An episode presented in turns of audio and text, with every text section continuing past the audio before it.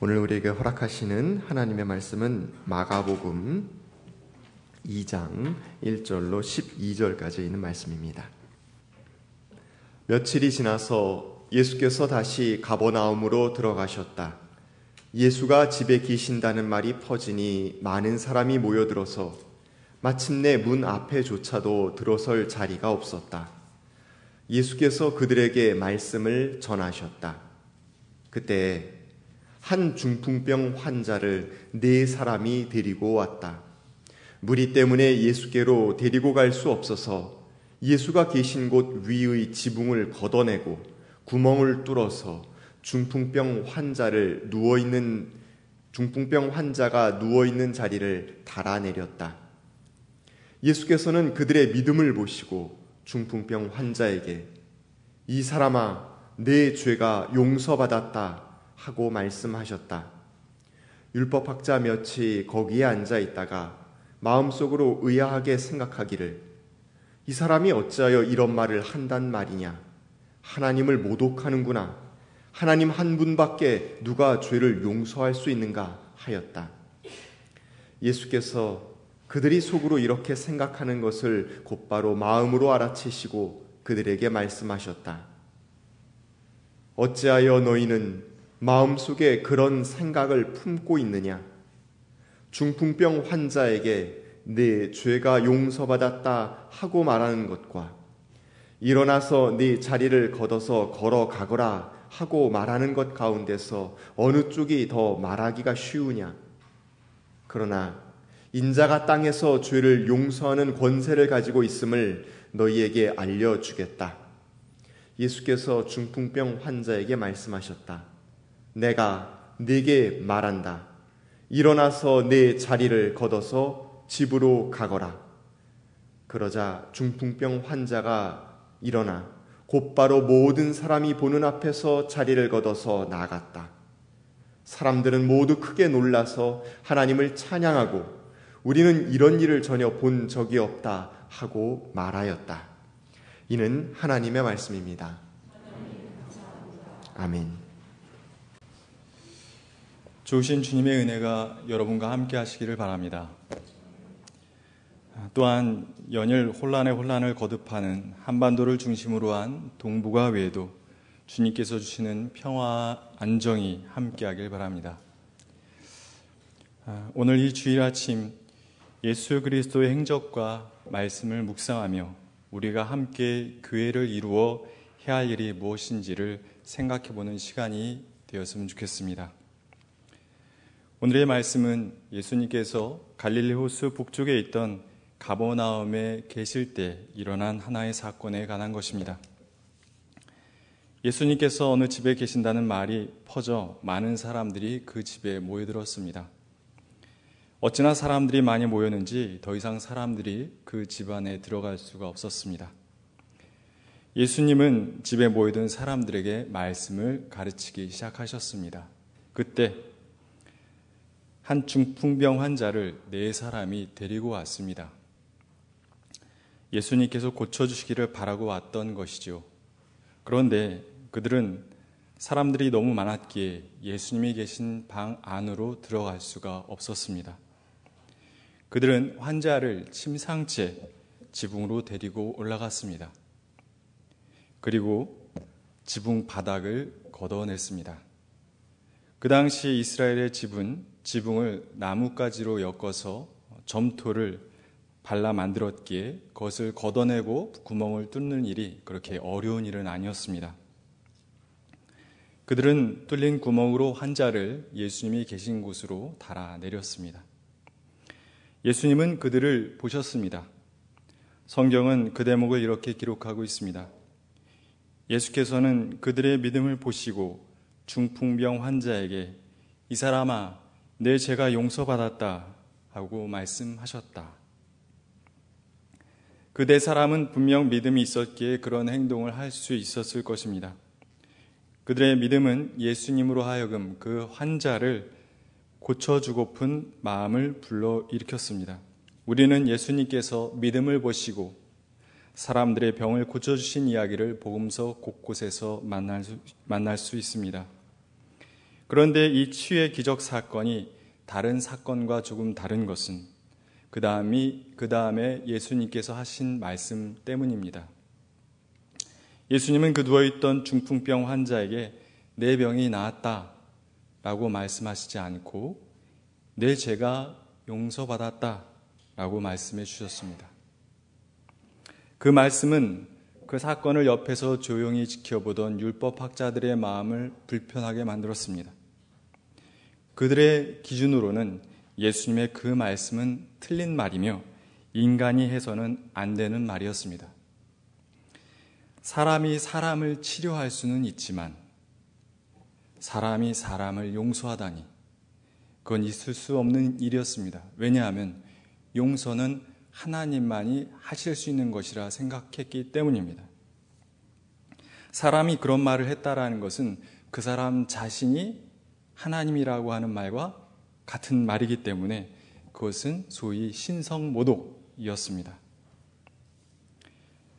예수님께서는 자신에게는 병을 고치는 능력뿐 아니라 죄를 용서하는 권세도 있음을 보여주기 위해서 그런 말을 하셨다고 말씀하셨습니다. 그 후에 그 중풍병 환자에게 일어나서 내 자리를 걷어서 집으로 가거라 말씀하셨습니다. 그러자 중풍병 환자가 일어나 모든 사람이 보는 앞에서 자리를 걷어 일어나 나갔습니다. 그런데 왜 굳이 예수님께서는 율법학자들의 마음을 불편하게 만들 것을 아시면서 당신에게 있는 죄 사하는 능력을 밖으로 드러내 보이신 것일까요?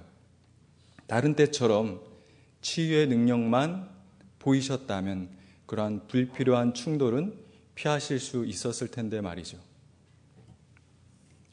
성서에서는 질병을 죄와 연관시키는 경향이 짙습니다. 하나님 앞에 어떤 죄를 지었을 때 그 죄값으로 질병에 걸린다고 보는 것이죠. 그렇게 질병과 신의 징벌을 연결시켜 생각하는 경향은 질병에 대한 의학적 지식이 낮은 문화권일수록 크게 나타납니다.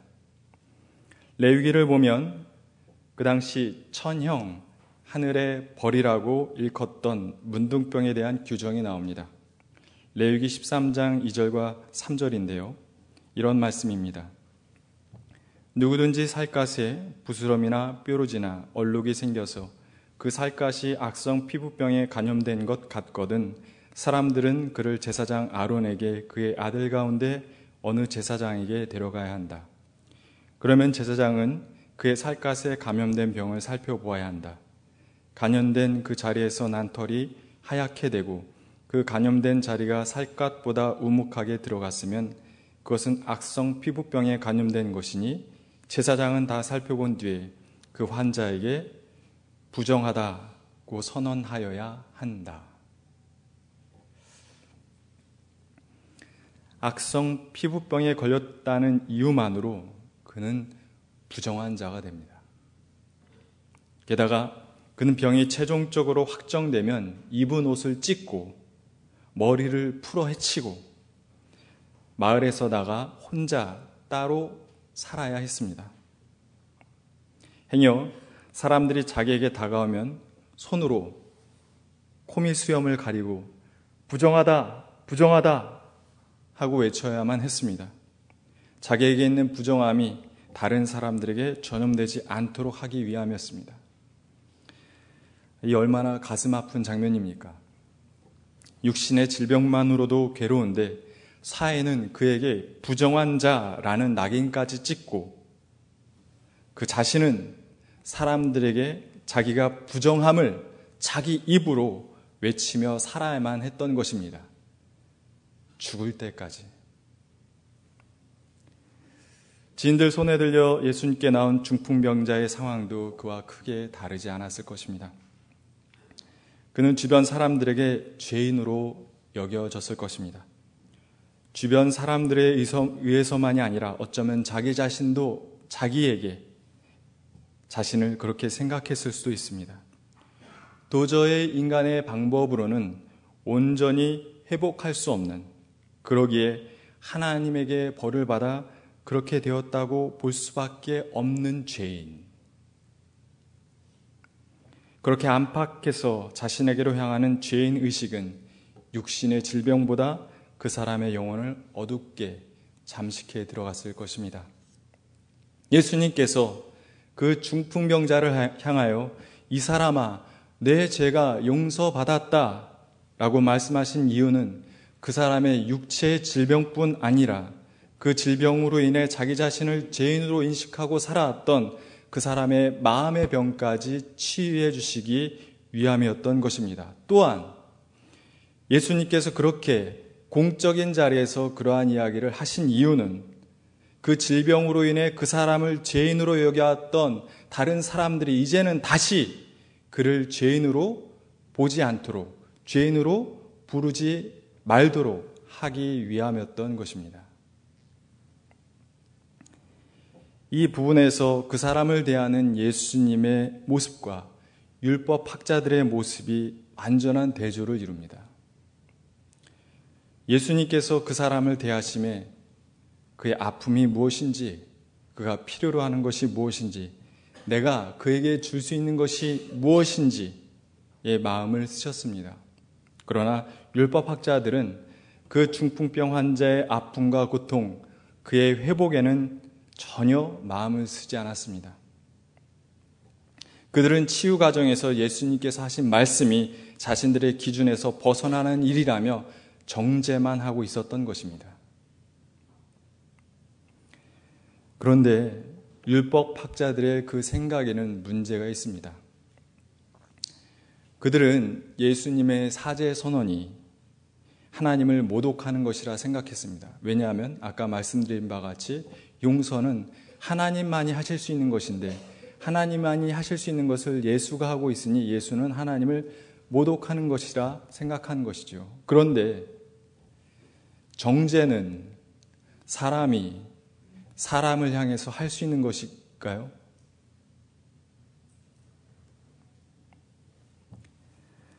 사람에 대한 온다한 정죄 또한 하나님만이 하실 수 있는 것 아닙니까? 기록된 바 의인은 없나니 하나도 없다 했습니다. 그들의 논리대로라면 그들도 지금 하나님을 모독하고 있는 것입니다. 장지호노의 나무를 심은 사람이라는 책이 있습니다. 프레드릭 백이라는 작가가 애니메이션 영화로도 만든 그러한 아, 이야기인데요.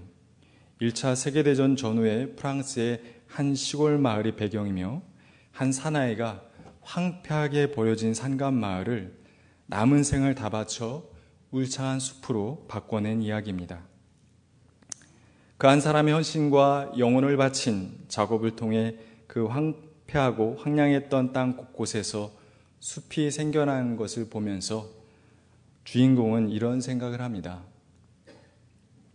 인간이란 파괴의 영역이 아닌 다른 영역에서는 하나님처럼 유능해질 수도 있구나. 그런데 저는 그 말의 반대말도 항상 가능하다고 생각합니다. 인간이란 창조가 아닌 파괴의 영역에 있어선 신만큼 강력해질 수도 있다. 문맹률이 높았던 예수님 당시에 글을 읽고 쓸 줄 안다는 것, 그것 자체는 하나의 힘이었습니다. 말과 글에 능통했던 율법학자들은 모세 율법에도 정통한 자들이었습니다. 모세 율법은 그 당시 이스라엘 사람들의 일상을 지배하는 가장 강력한 기준이었습니다.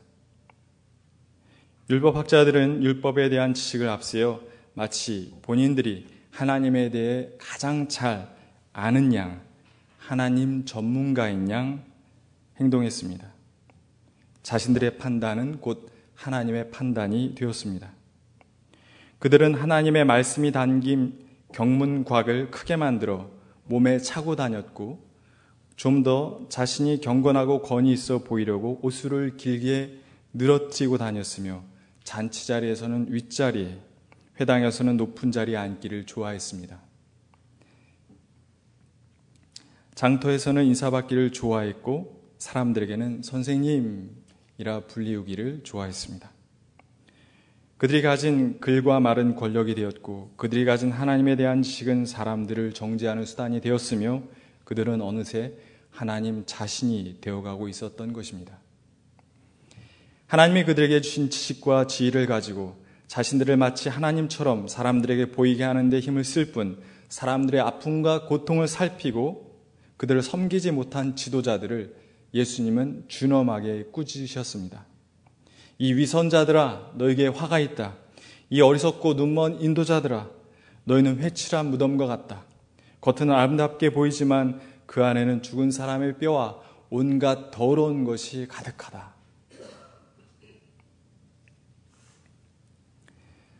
오늘의 본문이 우리들의 마음을 감동시키는 것은 예수님의 사제 선포 때문이기도 하지만 그 네 명의 지인의 믿음 때문이기도 합니다. 이 네 명이 보여준 믿음은 참으로 중요한 믿음입니다.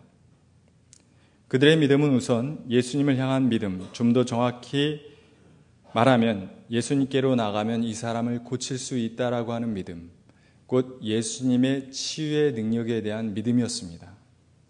또한 그 믿음은 그 믿음을 가진 사람들이 다수로 등장하고 있다는 데에 대해서 그들의 믿음은 공동체적인 믿음이었습니다. 그런데 그 네 명이 보여주는 공동체적인 믿음은 그 네 명이 속했던 사회적 상식과 통념과는 다른 것이었습니다. 앞서 말씀드린 바와 같이 그 당시 일반적 상식과 통념으로 중풍병은 어, 죄였습니다. 결코 가까이에서 좋을 것이 못 되었습니다. 그러나 그 네 명은 다른 생각을 가지고 있었습니다. 중풍병자는 결코 죄인도 아니요 가까이 못할 사람도 아니었습니다. 성경은 그 네 명과 중풍병자의 관계에 대해 더 이상의 정보를 주고 있지 않습니다. 그러나 그들이 보여준 열의와 진정성과 태도를 생각해 볼 때 그들은, 그들은 중풍병자와 아주 각별했던 사이였음을 짐작해 볼 수 있습니다.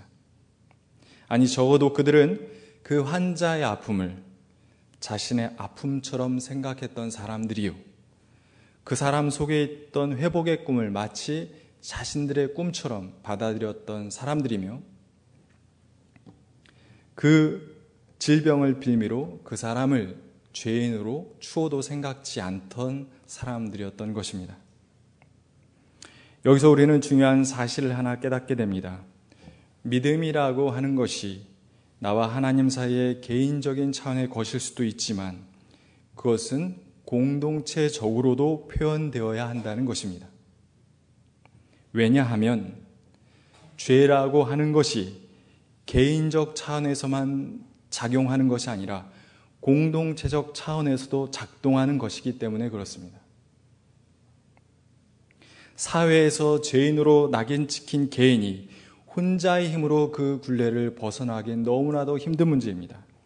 그의 침상을 같이 들어줄 네 명의 친구들이 필요한 것입니다.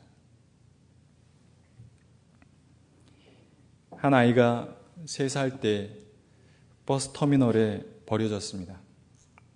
그 아이는 곧 시설에 맡겨졌습니다. 그 아이는 장애를 가진 아이였습니다. 시설의 담당자는 그 아이의 기록 카드에 이런 글을 남겼습니다. 선천적으로 양다리가 불편하고 지능이 떨어진다. 그 아이가 자라 올 봄에 고등학교를 졸업했습니다. 그 학생의 이름은 김경원입니다. 다른 친구들보다 키가 머리 하나는 작았습니다.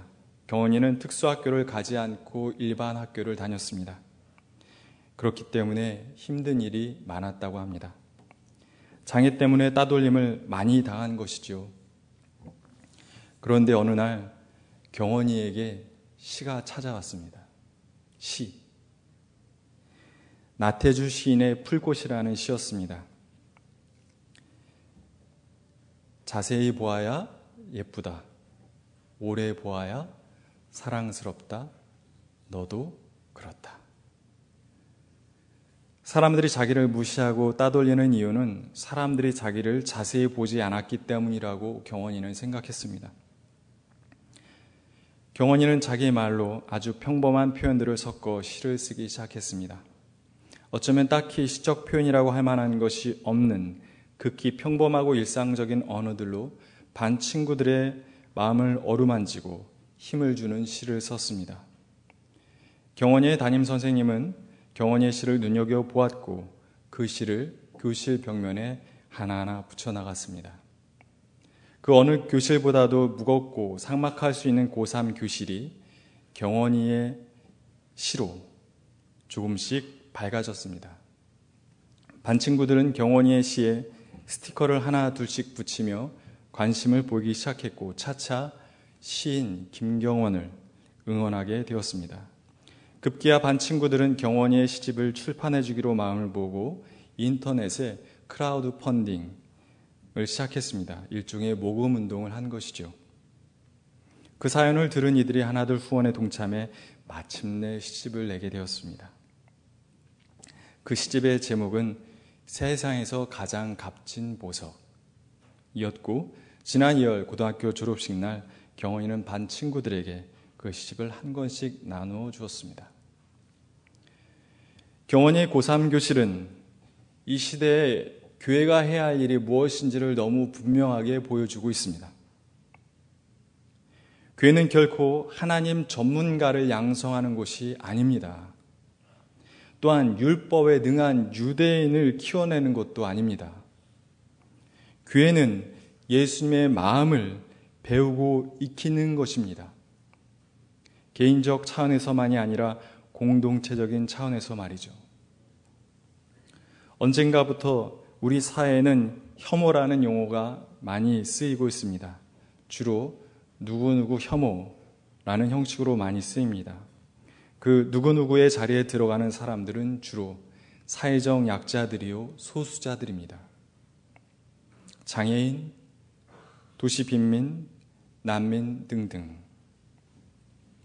교회는 그 사람들을 대함에 있어 이 사회가 가지고 있는 여러 잣대를 들이대며 판단하기보다는 먼저 그들의 고통과 아픔에 공감하며 그들의 필요에 공동체적으로 응답해야 합니다. 그들이 혼자가 아님을 알려주어야 하고 그들을 향한 사회의 정제적 판단이 옳지 않음을 또한 알려주어야 합니다. 그리고 더 나아가서 그 기준으로 자기 자신을 정죄하지 않도록 지켜주어야만 하는 것입니다. 작년에 우리 교회 청년들과 몇 곳에 조문을 다녀왔습니다. 젊디 젊은 나이에 홀로 지하철역 스크린 도어를 수리하다가 사고로 희생당한 구역 희생자의 빈소와 민중 총궐기 집회에서 시위 도중 물대포를 맞고 사망하신 농민 백남기 어르신의 빈소를 다녀왔습니다. 비정규직 청년 노동자와 농민 모두 우리 사회의 약자들이었습니다. 빈소의 분위기는 어둡고 무거웠습니다. 가서 조문을 하고 먹먹한 가슴으로 유가족들과 짧은 인사를 나누고 나누는 것이 우리들이 할 수 있는 전부였습니다. 그러나 그분들의 죽음에 우리도 슬퍼하고 있다라는 것을 드러내야, 드러내야 한다고 생각했고, 유족들의 아픔에 조금이라도 공감을 표현하고 싶었습니다. 저는 그런 일이야말로 우리가 교회를 이루어 해야 하는 일들 가운데 가장 중요한 한 가지의 일이라고 생각합니다. 정죄와 용서 둘 다 인간이 인간을 향해서는 하기 힘든 일입니다. 그런데 우리는 그 두 가지의 힘든 일 중 유독 정죄를 능히 자주 해냅니다. 율법 교사를 닮아서 그런 우리에게 예수님께서는 다른 길을 제시해 보여주셨습니다. 쉽게 정죄하지 말고 그의 아픔을 자세히 살피고 그의 고통을 자신의 고통으로 들여다보라고 말씀하십니다. 그 가버나움 동네의 네 명의 사람들은 행동으로 새로운 길을 보여주었습니다. 혼자서는 할 수 없지만 여럿이 함께하면 새로운 길을 만들 수 있음을 보여주었습니다.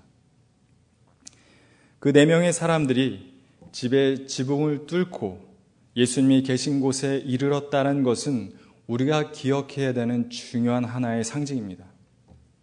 집은 하나의 굳어진 체제입니다. 그 네 사람에게 중요했던 것은 그 체제의 틀과 규칙을 지키는 것이 아니었습니다.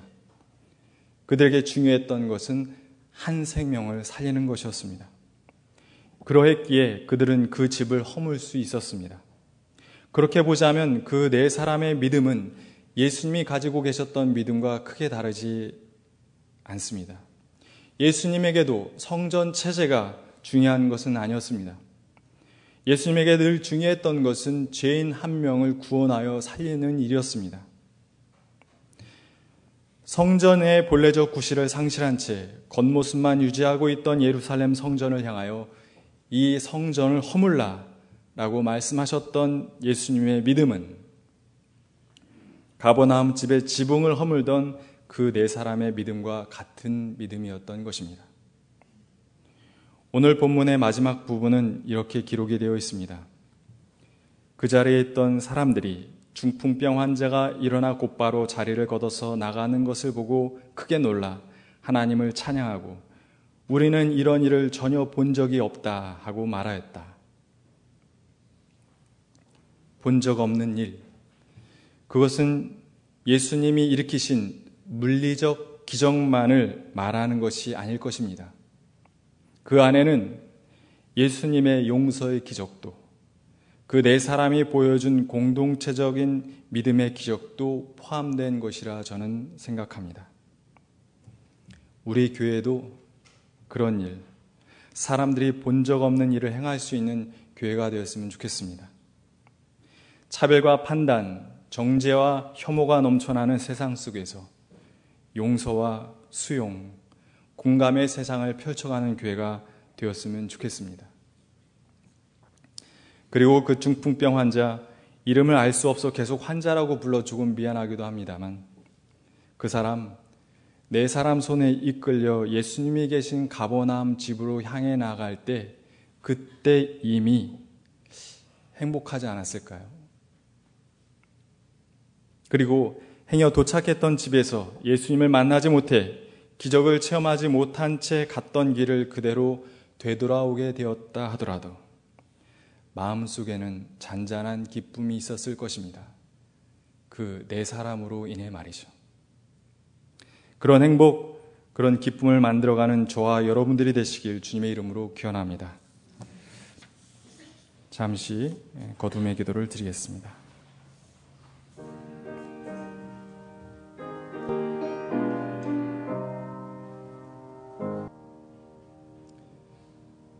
좋으신 주님, 오늘 말씀을 통하여서 우리가 잊고 살아왔던 예수님의 마음을 다시 한번 깨닫게 하여 주시니 감사합니다.